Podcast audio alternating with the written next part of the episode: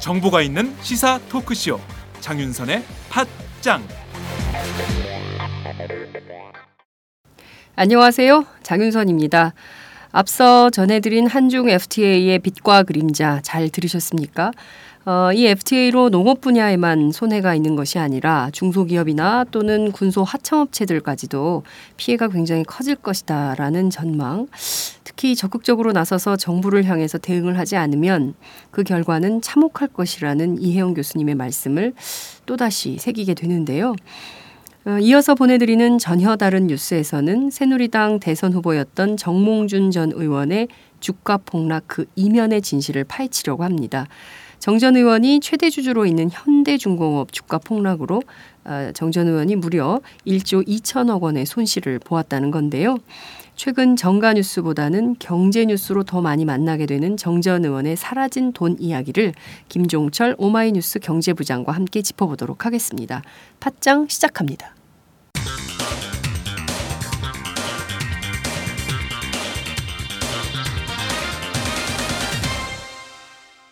전혀 다른 뉴스 전혀 다른 뉴스 시작하겠습니다. 아, 지난주에 이어서 오늘도 오마이뉴스 경제부의 김종철 경제부장 나오셨습니다. 어서 오세요. 네. 아이고 제가 너무 자주 출연하는 것 같아서 어, 인기가 어, 하늘 높은 줄을 모르고 치솟고 있어요. 너무 부담스럽습니다. 너무. 네. 아, 그 이렇게 되면 안 되는데. 굉장히 원래. 겸손한 모드로 얘기하고 있지만 실제로 좋아하고 있어. 인기가 점점 좋아지고 있죠. 효성 아. 반응이 뜨거웠다면서요. 아니요, 뭐 반응이 뜨거웠다기보다는 그 주변에 듣고 네. 어, 여러 가지 말씀들을 좀 하셨고요. 네. 뭐라 그러던가요? 효성에서도 잘 들었다. 뭐 저번에 삼성과 비슷한 반응입니다. 음. 뭐좀 살살 좀 하고 음, 잘 듣고 억울, 있다. 억울하다. 억울하다. 아, 아. 뭐가 억울해? 사실만 얘기했는데. 그렇죠. 네. 근데 또, 또 이제 또 부자간의 얘기를 네. 어, 외부 사람들이 또뭐 아, 이렇게 왈과왈부 내지는 뭐 음, 이런저런 네. 그게 유쾌하진 않겠죠 그쪽 입장에서는. 음. 네. 둘째 아드님 연락 왔어요? 둘째 아들. 아, 아마 들으셨을 거로 저는 예상은 네. 되는데. 호주에서 들었을 거예요. 네, 왜냐하면 애 키우면서 음, 그뭐 설거지도 하고 빨래도 맞아, 맞아, 하고 맞아. 팟캐스트를 많이 듣게 돼요. 주부들이. 많이 들어요. 음. 네. 또 애 데려다 주고 하면서 분명히 들었을 겁니다. 네. 그차 안에서 음. 팟캐스트를 주로 출퇴근길에 많이 듣습니다. 저희는 아, 주로 낮 낮에 들으시라고 낮 방송을 하고 있는데 아, 호주하고 저희 시간차 없습니다. 아 그래요? 아, 네. 어 그러니까 청취자들은 우리는 낮 방송을 하고 있는데 청취자들은 아침하고 밤에 들어. 왜 낮에 하는 거야? 자 여하간 오늘은 네. 오늘은 대한민국 대표 부자 네. 얘기를 해보도록 하겠습니다. 어, 정몽준 전 새누리당 의원과 현대중공업 얘기를 좀 해보려고 하는데요. 어, 이분은 대한민국 대표 부자인데 어, 그분의 회사인 현대중공업은 간접 고용이 4만 명이에요. 아, 그렇죠. 전국에서 최다. 음. 버스 요금은 70원. 해명했는데 해명한다는 게 학생용 팀원이거든. 그 상당히 그 논란의 중심에 그렇게 섰던 그랬죠. 분이십니다. 네. 이분이 새누리당 아니죠 한나라당 대표도 지냈고 음. 기업 CEO도 했고 또 국회의원도 하고 뭐 여러 가지로 뭐 안 하시는 분이 없어요. 다양하게 두루두루 그렇죠. 어, 많은 활동을 하고 계신데 정치인이시죠. 네. 수조 원대 자산가로도 알려져 있는데 이분의 자산이 최근에 재산이 어, 1조 2천억 원이 날라갔다. 이런 네. 얘기가 돌고 있습니다. 이게 무슨 얘기입니까? 이게 그러니까 이게 어떻게 보면 그 장부상의 재산이죠. 그 음. 정몽준 전 의원. 네. 그 아시다시피 방금 말씀하신 것처럼 현대중공업이라는 네. 세계 1위입니다. 음. 어, 조선업계에서 네. 세계 1위 조선 회사의 최대 주주인데요. 네. 어, 정몽준 전 의원이 이 현대중공업 그룹의 현대중공업의 어떤 주식을 한 700만 주 이상 음. 어, 지분율만 따지면 한 10.15% 지분을 갖고 있어요. 네. 그래서 작년 말 기준으로 이 회사 지분 가치, 그러니까 그 당시에 이제 주가로 계산해서 네. 지분 가치 평가액이 있는데 이게 2조 66억 원 음. 정도였어요. 네. 근데 10월 말 기준으로 다시 평가를 다시 해보니까 네. 7,471억 원으로 음. 무려 1년 만에 1조 2,600억 원이 확 줄었어요. 이야. 그러니까 그때 이제 뭐 그 주식 부자 순위 이렇게 쭉 매기잖아요. 네네네네, 랭킹. 그렇죠. 뭐 이건희 회장 1위 뭐 이렇게 쭉 음. 나오고 네, 그때 정몽준 전 의원이 6위였어요. 네, 네. 근데 지금 22위까지 어, 이제 추락을 했죠. 네. 음, 주식 부자 순위에서 갑자기 추락을 확. 어, 그러니까 1조 한- 2,600억이 날라갔으니 그러네요. 네. 그러면 사실 주가가 이렇게 주가 가치가 떨어져서 1년 만에 1조 2,600억. 야, 우리는 뭐 어, 이게, 이게- 가늠이 안 되는 그렇죠. 돈이야. 이 돈이 도대체 예, 감이 안 얼마야, 되죠. 도대체? 1조라는 돈 자체도 그렇고 네. 단 100만 1억 원 이상 세어보질 못했네. 아 그런데 재밌는 네. 우와 일화 하나 원혜영 의원 있잖아요. 원혜영 지금 의원. 네, 네. 새정치민주연합 어, 풀무원 그때 예 풀무원 기업 네 하셨죠. 풀무원 창업하시고 네. 또 어, 지난번에 경기지사 나왔다가 음, 네. 예선에서 탈락하신 그러나 지금 혁신을 주도하고 있는 야당의 네. 혁신을. 근데 네. 이분이 어, 그 정몽준 의원하고 친구세요. 음. 그래서 어, 정몽준 의원이 밥 먹자 그러면 기대를 한다는 거예요. 아. 재벌이 밥을 사니까. 비싼 거. 대한민국 대표 부자가 밥을 사니까 얼마나 비싼 걸 살까. 음. 한껏 기대에 부풀어서 가면 뭐야 이거. 별거 없더라. 그렇죠. 그분들일수록 더 오히려 예, 너무 음. 짠돌이다 네. 이런 얘기를 정치부 기자들하고 술 마실 때 간혹 그 어, 농반 진반 섞어서 야, 뒷담화를 하십니다. 원희영 의원요? 원혜영 의원이 어. 예, 그런 얘기를 막 하세요. 왜냐하면 그렇군요. 자기 기대를 했는데 아, 재벌이 너무 짜다. 그래서 어. 재벌이 됐나? 뭐 음. 이런 얘기를 하시기도 하더라고요. 네. 그런데 어찌됐든 이 짠데 이분이 네. 좀 짜신데 어, 6위에서 22위까지 떨어졌으니 이거 얼마나 소가리가 쓰시, 쓰리시겠어요. 그렇죠. 소가리가 좀 있겠죠. 네, 그 현대중공업 주가가 얼마나 떨어졌길래 이렇게 1조 6 1조 2,600억 이게 뭐 어, 말도 떨려. 현대중공업 주가가 제가 방금 들 여기 방송 들어오기 전에 다시 한번 봤는데요. 네. 오늘 좀 전 주가가 10만 원 좀 넘어서 10만 9천 원, 네, 음. 11만 원이 안, 안 됐거든요. 네, 이게 지금 현대중공업이 한창 자, 잘 나갈 때 네, 네. 한 주당 35만 원까지 간 적이 있었어요. 2012년에 얼마 이야. 되지도 않았어요. 네. 2012년 초에는 한 주당 35만 원까지 가던 주가가 네, 이게 이제 1년 전에 1년 전 오늘 11월 11일 네, 빼빼로데이 네.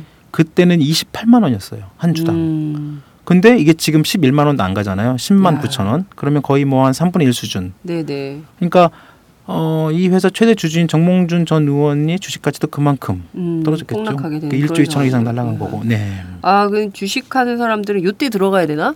아, 그럴 수 있죠. 맞아요. 이런 이게, 아 이게 생각을- 바닥이구나. 뭐 네, 요때 바닥 때. 쳤나 하고 요때 음. 들어가면 또 35만 원까지 회복되지 않을까라는 생각도 하실 것 같은데요. 네. 어, 현대중공업이 이게 배 만드는 조선회사고 아까 그렇죠. 말씀하신 대로 세계 1위의 회사인데 네, 네. 어, 갑자기 이렇게 주가가 폭락한 것은 실적이 안 좋아졌기 때문에 그런 건가요? 왜 이렇게 그, 갑자기 그렇죠. 된 일단 건가요? 일단 회사 실적이 안 좋으니까 주가가 이제 주가는 회사의 실적, 특히 뭐 여러 가지 뭐 내외부적인 환경을 이렇게 반영을 하지만 네. 가장 기본적인 게 회사의 실적이죠. 그래서 음. 어 이게 주식시장이나 증권가에서 현대중공업이 이 정도까지 네. 할 정도 일까라는 음. 그런 여러 가지 생각도 있었고 네. 일단 지금 11월이니까요. 최근 3분기까지 이 회사의 실적을 보면 3분기까지 올해 네네. 1월부터 네. 어뭐 이제 9월이죠. 네. 손실만 영업 손실만 3조 원이 넘어요. 그러니까 어이 올해 3분기 동안 영업 손실 3조 2,272억 원이라고 네. 공시를 했거든요. 이야, 그럼 이렇게 오, 3조 3천억 정도 3조 2,200 2220 2272억 네. 뭐 퉁쳐서 3조 한 3천억 정도라고 음. 생각을 하, 너무 세게 쳤나? 네. 3조 2,500억? 네. 너무 외기 힘드니까. 네. 네. 네. 아 이렇게 손실이 났는데 이렇게 손실이 나면 회사가 좀 버티기 어려운 지경까지 간 거 아니에요? 이러다 그렇- 망하는 거 아니에요? 그렇죠. 일반적인 네. 회사들은 3조 원 손실 났다고 하면 뭐 어마어마한 거죠. 그러니까 네. 처음에 이제 이 회사가 1분기 3, 3월 달, 네. 4월 달이죠. 1분기 실적 발표할 때 네. 1,889억 손실 났습니다. 이렇게 공개를 했어요. 음, 그래서 네네. 사람들이 아, 요즘에 조선업이 별로 안 좋으니까 좋으니까. 음, 뭐 그러려나 보다. 근데 네네. 2분기 때 또 발표를 했어요. 네네. 이번에는 1조 1,037억 손실 났습니다. 어, 그러니까 이제 계속 증권가에서 이제 멘붕이 온 거죠. 어. 아니 현대중공업의 세계 1위의 조선회사가 1, 2분기 연속 적자가 2분기가 1조가 넘었다 막 이러면서 네. 근데 말들이 많게 돌기 시작했고 네네. 물론 뭐 어느 정도 적자가 클 거라 예상을 했지만 3분기는 좀 살아나지 않을까 뭐 이런 예상도 있다가 네. 갑자기 3분기 실적이 지난달에 발표가 됐죠. 네. 오히려 더 커진 거예요. 1조 9,346억. 예, 점점 늘어나는 거네. 예. 그러니까 이제 주식시장이 난리가 났죠. 뭐 한 분기 실적 개미들이 걱정이야. 그렇죠. 이분들이 실제적으로 정말 개미 투자들이 엄청나게 손실을 많이 봤죠. 한 주가 한 음. 60% 이상 폭락을 했기 때문에 아, 정말로 꼭지점 내지는 저 위에 있을 때 네. 주식 사시는 분들은 엄청난 손실을 지금 보고 계시는 거죠. 35만 원일 때 사신 분들은 거의 뭐- 이 삼성전자까지 갈 수 있다, 한 음, 올라갈 수 있다라고. 생각을 해서 아. 샀던 분들 들어왔던 분들 지금 완전 그러니까 박살이 난 상황인데 네. 정말 난리 날 상황이네요. 그러니까 이게 기업 경영 이게 뭐 아무리 기업 경영이 어렵다고 하고 하지만 네. 현대중공업이 이렇게 추락할 거라고 생각하는 사람들이 그렇게 많지는 않았습니다. 음. 아까도 뭐 잠깐 주가를 말씀드렸지만 네. 2010년만 해도 네. 이 회사가 영업이익이 되게 좋았습니다. 그때 음. 어 그러니까 뭐 지금 4년 전 5년 전이죠. 그러니까 영업이익이 그때는 5조 5천억을 음, 냈던 네. 회사였어요. 네. 2011년에 영업이익은 4조 5천억. 네. 그때부터 이제 꺾이기 시작했다고 해가지고 2012년에 한 2조 원 이익을 냈는데 네. 작년에 8천억 영업이익을 냈어요. 음. 작년 말 기준으로. 네. 근데 1년도 안 돼가지고 갑자기 3조 원이 손실 났다고 하니까 네.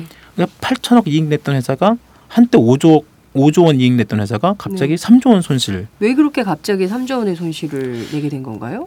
그러니까 저희 이제 저희들 처음에 이게 이게 과연 이 금액이 뭐 네. 워낙에 크고 워낙에 네. 이게 과연 이게 가능한가 이렇게 의문이 들기도 하고요. 네. 뭐 기자들 입장에서도 마찬가지인데 하여튼 네.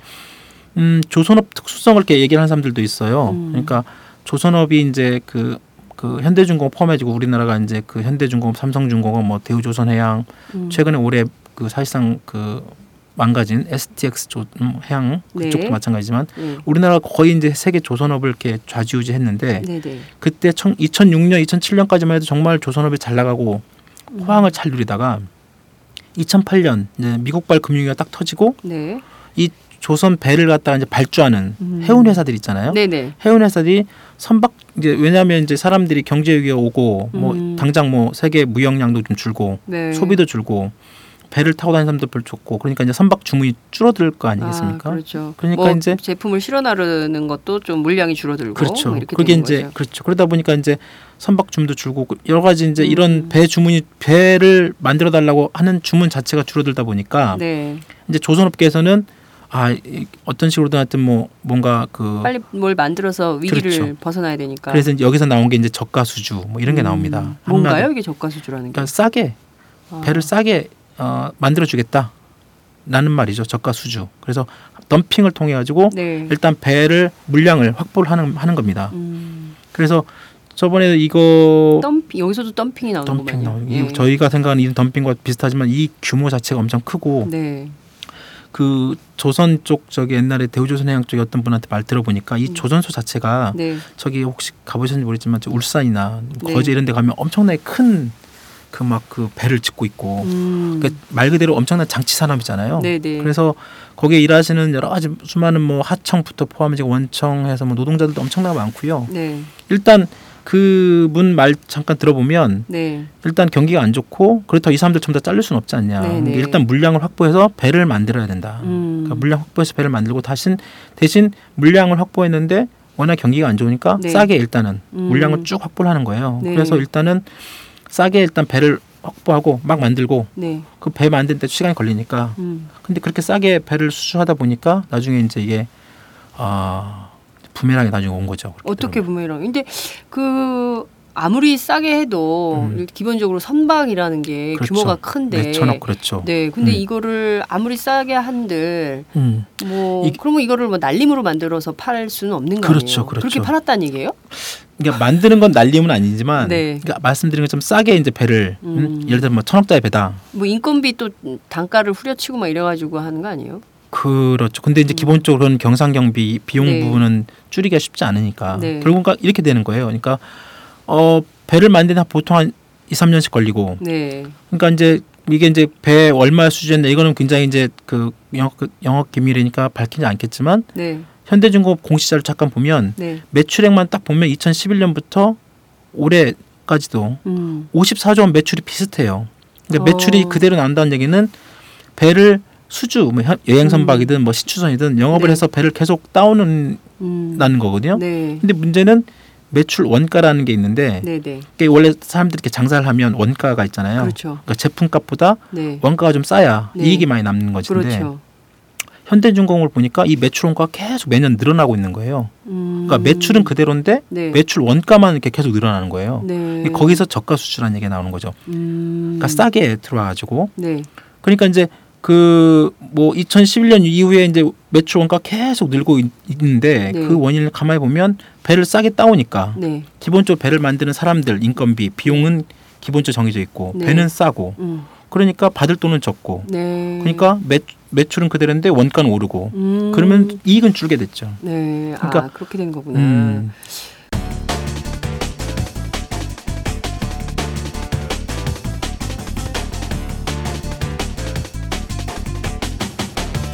장윤선의 팟짱 그러면 사실 말씀하신 얘기를 듣다 보면 어찌됐든 이게 예정된 수순으로 터질 게 터진 거다. 그렇죠. 그렇게 볼 수밖에 없는 건데요. 네, 그래서 이번에 회사 임원들도 대거 날렸다. 잘렸다. 잘렸다. 아, 네. 라는 얘기가 있더라고요. 그러니까 말씀하신 것처럼 2011년, 2010년 이런 그 회사의 매출 전표 이런 걸 쭉 보면 네. 아 이게 매출은 그대로인데 원가만 계속 오르고 이익은 줄게 돼 있는 이런 구조를 이미 이제 구조적으로 갖고 있었던 것이고 음, 이런 것들을 잘 몰랐던 거죠 일반적인 그 사람 그 회사 내부 사람들은 알, 알, 알았을 텐데 그렇겠죠. 근데 이런 위기가 이제 말 그대로 예고돼 있어 말씀하신 것처럼 이제 터질 게 터진 터졌는데 네. 올해 터지면서 이제 회사에 강력한 구조조정을 이제 시작을 하게 됩니다 음. 말 그대로 이제 인사 폭풍 인사 태풍 막 이러는데 네. 2분기 그때 실적 발표한 다음에 회사가 비상경영 체제로 확 돌아가요. 음. 현대중공업이. 네. 그래서 현대중공업 그룹 안에 네. 3개 회사가 있습니다. 현대중공업이라는 회사가 있고 네. 현대 미포조선, 네 네. 또 현대사무중공업. 원래 음. 사무중공업을 현대가 또 인수를 해가지고 인수해가지고. 예. 세 개사가 이제 그 현대중공업 그룹 안에 들어 있는데 여기에 임원 수만 262명이었어요. 아, 네. 근데 이제 저번에 이 어, 2분기 실적 발표에 비상경영 체제 들어오면서 사표를 다 받습니다. 음. 일단 사표를 다 내야 돼요. 그렇죠. 다 네. 내. 책임을 져야 되니까. 아, 그렇죠. 그래서 그 중에서 이제 가립니다. 음. 쭉 놓고 81명이 어, 집으로 돌아가게 됩니다. 31%. 31%가 잘린 거예요. 그렇죠. 네. 임원의 31%. 네. 그 이제 이제 분위기가 싸겠죠. 뭐 네. 그러면 이제 현장 밑에 있는 직원까지 이제 구조조정되는 거 아니냐 뭐 이러면서 음. 네. 분위기가 뭐 굉장히 좋지 않은데 회사에서는 어쨌든 공식적으로는 일반 직원들에 대한 구조조정은 없다. 음. 근데 다만 지금 돌아가는 걸 보면 전반에 대한 어떤 조직 개편, 네. 뭐 인력 뭐 재배치 이런 것들이 있다 보면 네. 아무래도 거기에 또 불만을 갖고 음. 회사를 그만두는 분도 계시겠죠. 네. 음. 자, 문제는 여기에 있는 것 같아요. 네, 회사 임원 30%가 잘린 거예요. 그렇죠. 날아갔어요. 네, 정몽준 전 의원의 아들. 음, 이분은 왜 초고속 승진을 한 겁니까? 그 사이에 네. 그렇게 된 거죠. 그러니까 말씀하신 것처럼 임원 81명이 회사를 나가면 정말 어떻게 이게 또 운영이 될까? 네. 그래서 스- 새로운 임원을 28명을 임명을 합니다. 아, 81명 내쫓고 28명을 새로 임명을 하는 그렇죠. 거예요. 승진, 아, 발령. 네. 이제 그분들한테 이제 동기부여가 되는 거죠. 아 음. 이제 새로운 이제 기업이 임원이 됐으니까 그 중에 한 명이 정몽준 전 의원의 음. 큰 아들. 물갈이 인사를 단행했는데 그렇죠. 물갈이 인사의 어, 수혜자가 정기선 큰 아들이 있습니다. 상무로 이번에 승진을 했는데요. 네. 올해 나이가 만 32세. 32의 상무, 네. 대기업 상무, 재벌의 그렇죠. 상무. 그렇죠. 그- 하, 그렇죠. 하여튼 네. 참. 이- 정기선 상무가 2009년에 현대중공업에 잠깐 재무팀 대리로 네. 들어왔다가 미국 유학을 갑니다. 네. 갔다가 이제 하여튼 그, 그쪽 사람들의 어떤 코스죠. 항상 잠깐 들었다가 유학 갔다가 다시 들어오면 네. 들어와 가지고 올 6월 달에 들어옵니다. 음. 부장으로 들어와요. 네. 대리에 갔다가 한 2년 3년 공부 잠깐 한다고 하고 네. 부장으로 딱 들어옵니다. 음. 우리 같으면 대리 차장 부장 이렇게 올라가는데 네. 부장으로 들어와가지고 갑, 갑자기 또 그 부장으로 딱 들어오자마자 이제 주변에서는 어 이제 정몽준 전 음. 의원의 아들 큰 아들이고 네. 이제 현대중공업도 이제 삼세 경영 네. 이재용 부회장처럼 네. 삼세 경영 체조 가는 거 아니냐 뭐 이런 해석이 나오다가 네. 갑자기 이제 이번에 비상경영 체제 하면서 갑자기 싹 물갈이 되면서 음. 상무 보호를 건너뛰고 네. 상무로 딱 승진합니다. 그러니까 이제 스펙을 우리 음. 같은 사람 아무리 쌓아도 음, 재벌 아빠 스펙을 따라갈 수가 없어요. 그래서 일반적으로 회사 다니면 네. 솔직히 그 셀러리맨의 마지막 꿈이 음. 임원 다는 거, 별 다는 그렇죠. 그런 거잖아요. 예. 한 음. 30년씩. 그럼요. 뭐 다녀야 예. 진짜. 근데 이 사람은 하여튼 딱 오자마자 대리와 뭐짱 이때 부장 음. 곧바로 상무를 달고 네. 이게 지난달에 이제 이렇게 됐는데 재밌는 게 이제 그때 인사가 난 다음에 현대중공업에서 언론사에다가 자료를 쫙 뿌립니다. 어떤 자료를요? 또 이제 언론사의 그 프로필 사진 변경 사진을 쫙 뿌립니다. 아 이재용 상무처럼. 아 이재용 회장 부회장 부회장처럼. 아 저번에 저희가 예 얘기했죠. 예. 저번에 그 말씀드린 것처럼 그 재벌 총수 오너 일가 이쪽 사람들 프로필 네, 네. 사진 바꾸는 게 연예인도 아니고. 그렇죠. 아, 참. 이게 그냥 뭐 어떤 스타일로 바뀌었습니까? 아 이게 그 네. 이 정기선 상무는 네. 원래 현대중공업이 되게 회사가 보수적이고 아무래도 음. 이제 그 노동자하고 그, 그 배를 만드는 업이다 네, 네, 보니까 네. 그 아래 보통 사람들은 이제 이 점퍼 있잖아요 회사 점퍼 네네네. 딱 그 회사 점퍼 옆에 현대중공업 한자로 딱 써 있는 거그아 점퍼 사진이 있습니다. 곤색 잠바. 네 곤색까지는 모르겠는데 아, 여하튼 네. 그 잠바 아, 사- 감청색 잠바. 음 맞죠. 네네네. 그래가지고 그 잠바 찍은 사진을 쫙 돌렸다가 이번에는 깔끔하게 정장으로 음. 그리고 싹 웃으면서 네. 다시 이제 그런 사진으로 다시 언론사 프로필 사진 쫙 바꿉니다. 아, 참. 이게 하여튼 이게 이 언론사 제, 언론사에 이런 사진을 뿌린다는 게 네. 이게 재, 특히 재벌 오너 이쪽 사람들한테는 되게 큰 의미고 또 네. 재계 쪽에서는 이, 이 단순한 뭐 사진 교체의 문제가 아니라 네. 이 사진의 속의 주인공이 네. 그 회사 그룹에서 어떤 역할을 할 것이냐 내지는 음. 어떤 위상 어느 정도 위상을 보여주냐라는 네네. 것이라고 일반적으로 재계 음. 쪽에서는 사람들이 해석을 합니다. 네. 이 사진 한 장에 기업의 비전이 담겨 있는 거네요. 우리가 이 사람을 중심으로 간다라는 그렇죠, 메시지를 던지고 음. 있는 건데요. 그렇죠. 정몽준 전 의원 그동안 회사가 소유와 경영을 분리해야 된다, 분리돼 있다 이런 주장을 굉장히 했는데 네, 또뭐 내가 물론 최대 주주이긴 하지만 음. 내가 경영에 뭐 크게 뭐 관여하거나 음. 뭐 그러지 않는다. 그래서 뭐 현대중공업에서 청소노동자들이 이제 식당 이용하는 문제, 맞아요. 최저임금도 못 받는 문제 계속적으로 얘기를 해도 나는 모른다. 그렇죠, 왜냐하면 나는 경영에 관여하고 있지 않기 때문에 그렇죠. 이런 얘기를 계속했습니다. 저번 선거 때도 그렇게 위치가 그러니까요. 됐었죠. 선거 네. 때도 그런 얘기를 하고 뭐 네. 이렇게 했는데 실제로 이렇게 회사가 계속 안 좋은 상황인데 정말 경영에 관여를 안 하고 있는 것인지 네. 궁금합니다. 이게 요즘에 이제 그런 얘기가 돕니다. 네. 이분이 이제 자기 재산이 지금 1조 2천억이 지금 날아갔지 날아갔죠. 않습니까? 네. 아 이렇게, 이렇게 되면 안 되겠다라는 밤잠을 못 주무실 것그 같아요. 그러니까 그럴 수 있죠. 뭐 이 저희들의 상상이지만 네. 여하튼 그 현대중공업이 여하튼 이 실적이 사상 최악으로 이렇게 하고 네. 실적으로 이제 사상 최악으로 치닫고 또 주가도 폭락하고 네. 20년 만에 이제 노조가 거기 있잖아요. 현대중공업 노조가 음. 있는데 네네. 어, 이번에 지난 주 7일 날 부분 파업을 벌였어요. 음. 20년 만에 첫 파업입니다. 현대중공업 노조가. 네. 여하튼 그런 현대중공업 80년대 현대중공업 열심히 싸웠는데 그렇죠. 네. 그 이후에 완전히 귀족 노조 비판도 있었고. 맞습니다. 네. 그래서 그 현대중공업이 원래 그 한 20년 동안 거의 19년 동안 분규가 없는 사업처럼 유명했는데 네. 이- 지금 돌아가는 이 회사 안팎 이런 여러 가지 상황 속에서 정몽준 전 의원, 전 의원 그러니까 최대 주주 이분이 이제 아, 이, 아 이렇게 돼서는 안 되겠다라는 생각을 하셨는지는 모르겠지만 네. 이번에 했던 인사 최길선 회장과 권오갑 사장이 그때 음. 아까 비상경영 체제로 이렇게 돌았거든요. 네. 이분들이 임원을 싹 물갈이하고 음. 전반적인 그 구조조정 개혁을 하고 있습니다. 음. 이 최길선 사장과 권오급 사장이 전형적인 전몽준 전 의원의 그 측근 인사라고 네. 이렇게. 알려져. 음. 네. 그래서 이 두 사람을 내세운 것도 사실상 네. 지금 사실상 전몽준 전 의원이 어, 현대중공업의 경영에 깊숙이 감, 개입하고 있는 거 아니냐라고 음. 얘기를 하고 있고요. 네. 겉으로는 전문 경영 체제를 이렇게 유지를 하고 있지만 네. 속을 가만히 보면 사실상 정 그 정몽준 전 의원이 이런 그 최길선 회장이나 권오갑 사장 네. 또 자기 또 아들도 이번에 이제 승, 승진됐고 네. 그리고 최근에 이제 뭐 일부 일부 언론에서는 뭐그 현대중공업 서울 사무소에 뭐 정전 의원이 네. 나타나서 음. 뭐 임원들과 같이 뭐 네. 회의를 한다 뭐 이런 얘기 있었는데 그거는 아직 사실로 확인된 바는 없고요. 네. 그런 소문이 돌고 있다는 거죠. 맞습니다. 네. 네. 그래서 여- 여하튼 전보다 분명히 어, 전몽준 전 의원이 과거보다 분명히 현대중공업 그룹 내지는 그 기업 경영 여러 가지 전반에 대해서 어, 관여 내지는 입김이 분명히 세진 것은 기본적으로 재계 쪽에서 다 이렇게 인정을 하는 것 같습니다. 네. 어, 이분이 정치 행보를 지난 그 서울시장 선거 때까지만 해도 열심히 했고 음, 어, 730 여름 지나서 네. 굉장히 뜸해졌어요. 정치권에 여의도에 거의 나타났다는 얘기를 못 들었는데 음, 어, 주가가 이렇게 폭락을 하면서 네. 어, 내 본분인 경영으로 돌아가야겠다 이런 생각을 하고 있는 것은 아니 지금 정치할 때가 아니다 돈이 너무 많이 까먹었다 이런 생각을 하고 계신 것은 아닌가라는 생각이 좀 듭니다. 네. 어, 앞서 말씀하신 대로 노조가 파업을 20년 만에 했다고 하는데 네. 실제로 어떤 것 때문에 파업을 하고 있는 건가요? 했나요?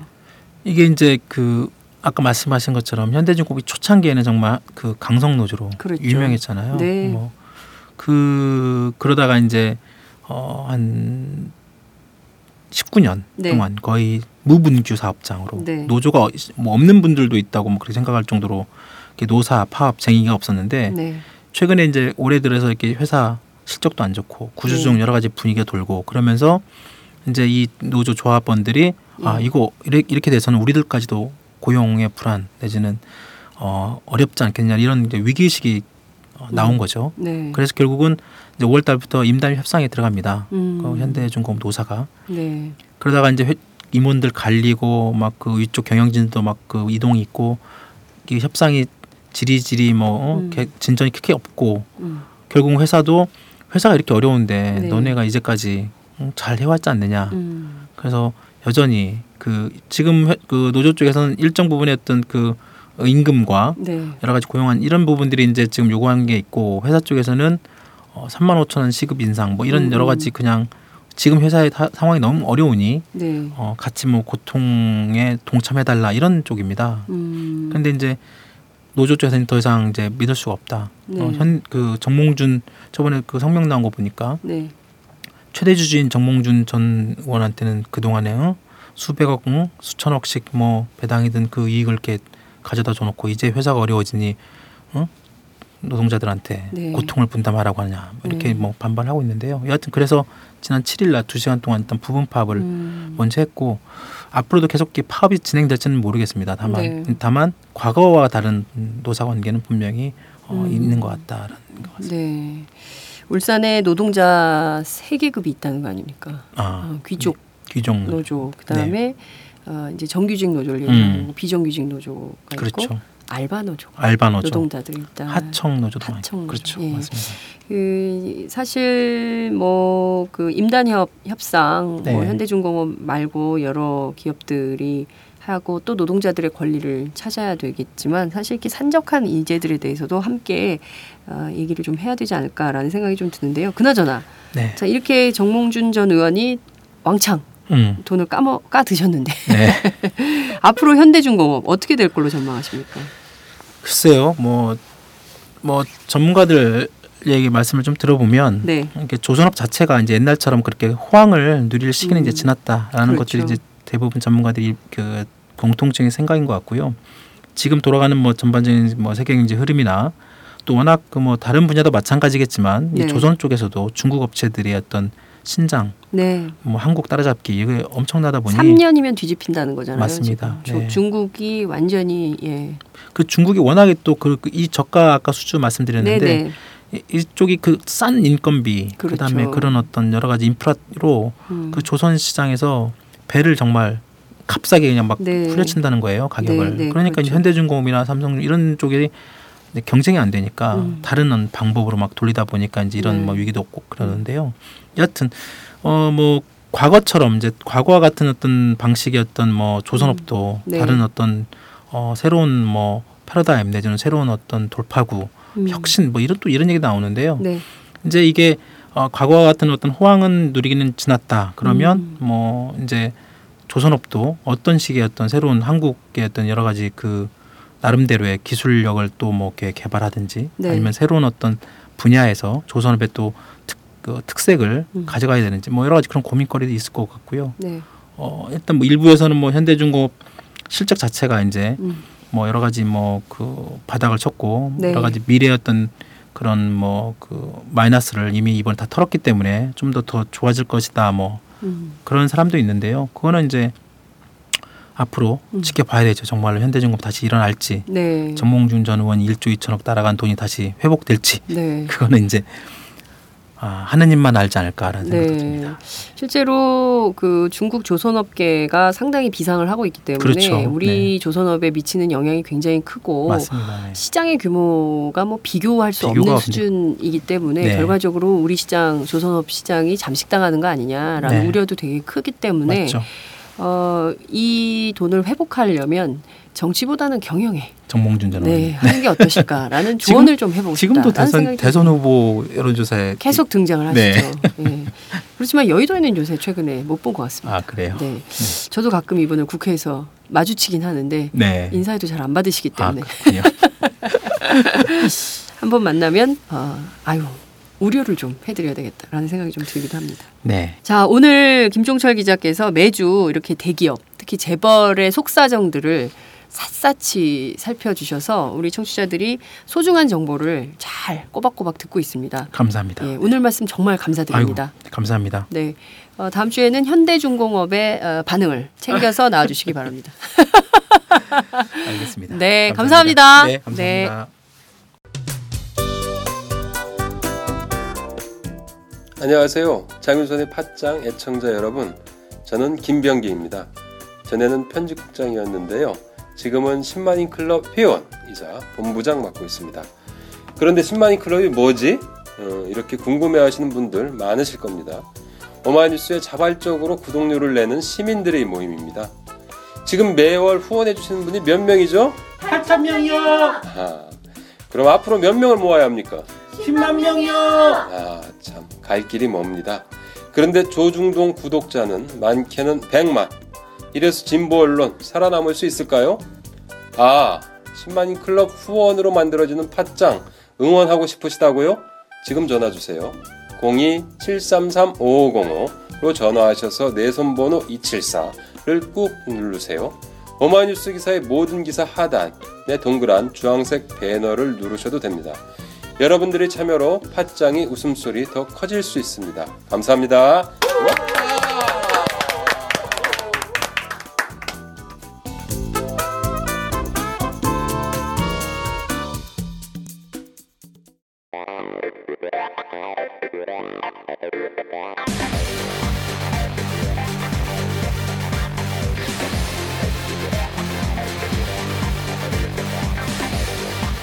정보가 있는 시사 토크쇼. 장윤선의 팟짱